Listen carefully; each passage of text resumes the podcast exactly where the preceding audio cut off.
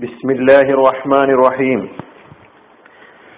സൂറത്തുൽ ഇഖ്ലാസ് ആയത് നമ്പർ രണ്ട്. അള്ളാഹു സ്വമദ്. അള്ളാഹു അനാശ്രയനാകുന്നു. നേരത്തെ ഒന്നാമത്തെ ആയത്തിൽ അഹദ്. പറയുക അവൻ അള്ളാഹു ആകുന്നു ഏകൻ എന്ന് നമ്മൾ മക്കയിലെ എതിരാളികൾക്ക് പ്രവാചകൻ സല്ലാ അലൈഹി സ്വലമ മറുപടി കൊടുത്ത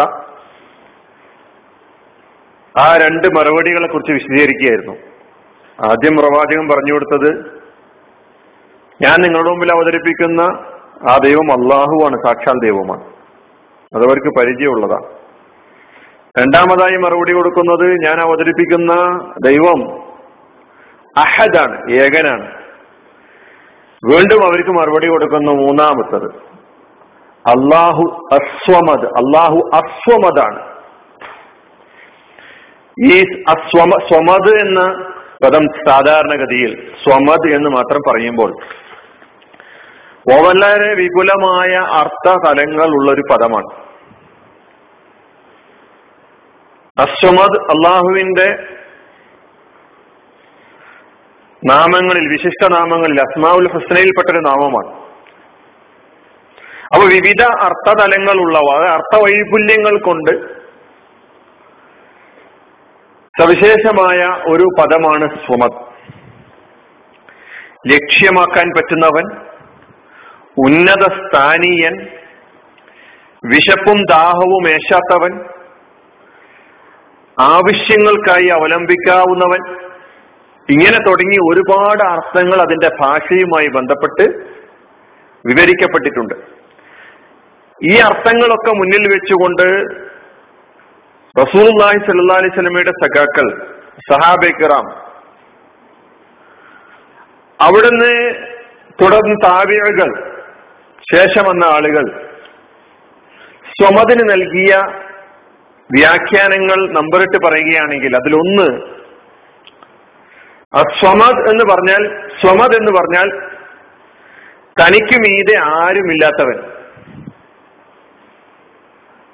രണ്ടാമതായി അവർ നൽകിയിരിക്കുന്ന വ്യാഖ്യാനം മനുഷ്യൻ ആപത്തിൽ നിന്നും അത്യാഹിതങ്ങളിൽ നിന്നും സഹായം തേടുന്നത് ആരിൽ നിന്നാണോ അവനാണ് സ്വമത് മൂന്നാമത്തെ ഒരു വ്യാഖ്യാനം. നേതൃത്വത്തിലും പവിത്രതയിലും ജ്ഞാനത്തിലും യുക്തിയിലുമെല്ലാം സമ്പൂർണനായ നായകൻ. നാലാമതായി ഒരു വ്യാഖ്യാനം നൽകപ്പെട്ടിട്ടുള്ളത് ആരെയും ആശ്രയിക്കാത്ത സ്വയം പര്യാപ്തനും എന്നാൽ എല്ലാവരാലും ആശ്രയിക്കപ്പെടുന്നതുമായ ആശ്രയിക്കപ്പെടുന്നവനുമായ ശക്തി അതാണ് സ്വമത്. എന്തും തീരുമാനിക്കാൻ സാധിക്കുന്നവൻ. ഇങ്ങനെ വ്യാഖ്യാനങ്ങൾ നൽകപ്പെട്ടിട്ടുണ്ട്.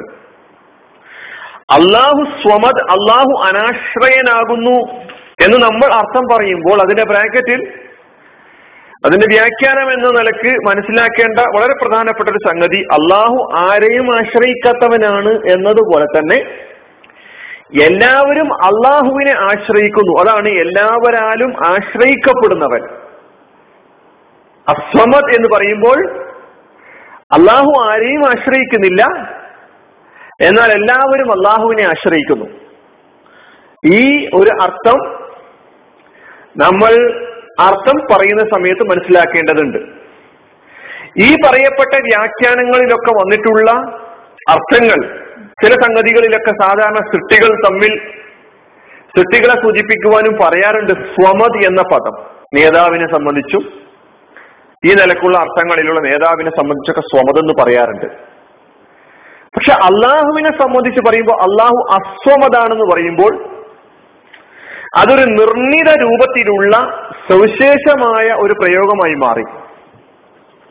നേരത്തെ ഒന്നാമത്തെ ആയത്തിൽ അള്ളാഹുവിനെ അഹദ് എന്ന് വിശേഷിപ്പിച്ചപ്പോൾ അവിടെ അള്ളാഹു അൽ അഹദ് എന്ന് പറഞ്ഞിട്ടില്ല. കാരണം ഞാൻ അവിടെ പറഞ്ഞു അഹദ് എന്ന വിശേഷണം അള്ളാഹുവിനല്ലാതെ മറ്റൊരു വസ്തുവിനും ഒരു ശക്തിക്കും ഉപയോഗിക്കപ്പെട്ടിട്ടില്ല ഉപയോഗിക്കാവതുമല്ല എന്നാൽ അള്ളാഹു രണ്ടാമത്തെ ആയത്തിൽ സ്വമതിന്റെ മുന്നിൽ അസ്വമത് എന്ന് പറയുമ്പോൾ അസ്വമത് അള്ളാഹു മാത്രമാണ്.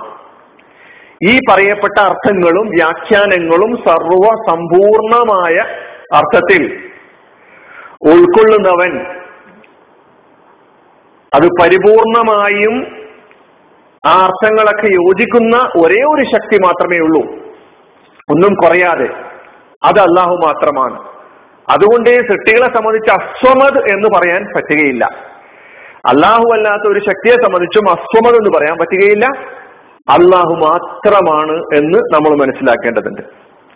ഇത് മുന്നിൽ വെച്ചുകൊണ്ട് ഈ വ്യാഖ്യാനങ്ങളൊക്കെ മുന്നിൽ വെച്ചുകൊണ്ട് അള്ളാഹുവിനെ അസ്വമത് എന്ന നിലയ്ക്ക് നാം വിശേഷിപ്പിക്കുമ്പോൾ നമ്മുടെ പ്രായോഗിക ജീവിതത്തിൽ ഇത് നാം നടപ്പിലാക്കാറുണ്ടോ? അള്ളാഹുവിന്റെ സ്വമതീയത്ത് നമ്മൾ നടപ്പിലാക്കാറുണ്ടോ എന്ന് പരിശോധിക്കേണ്ടതുണ്ട്. അള്ളാഹു ആരെയും ആശ്രയിക്കാത്തവനാണ്. അതോടൊപ്പം തന്നെ പറയുന്നു എല്ലാവരും അവനെ ആശ്രയിക്കണം.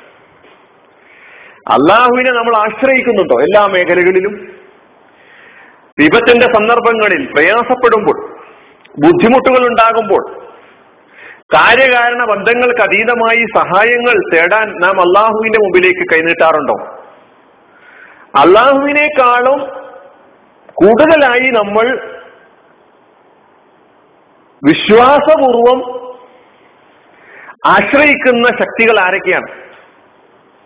നമുക്ക് അള്ളാഹുവിലുള്ള വിശ്വാസവും ആശ്രയവും വേണ്ടത്രയുണ്ടോ എന്നൊരു പരിശോധന ഈ ആയത്ത് പാരായണം ചെയ്യുമ്പോൾ നമുക്കുണ്ടാകേണ്ടതുണ്ട്. അള്ളാഹു അള്ളാഹു സ്വമദ് എന്നാണ് നമ്മൾ പ്രഖ്യാപിക്കുന്നത്. അള്ളാഹു അനാശ്രയനാണ്.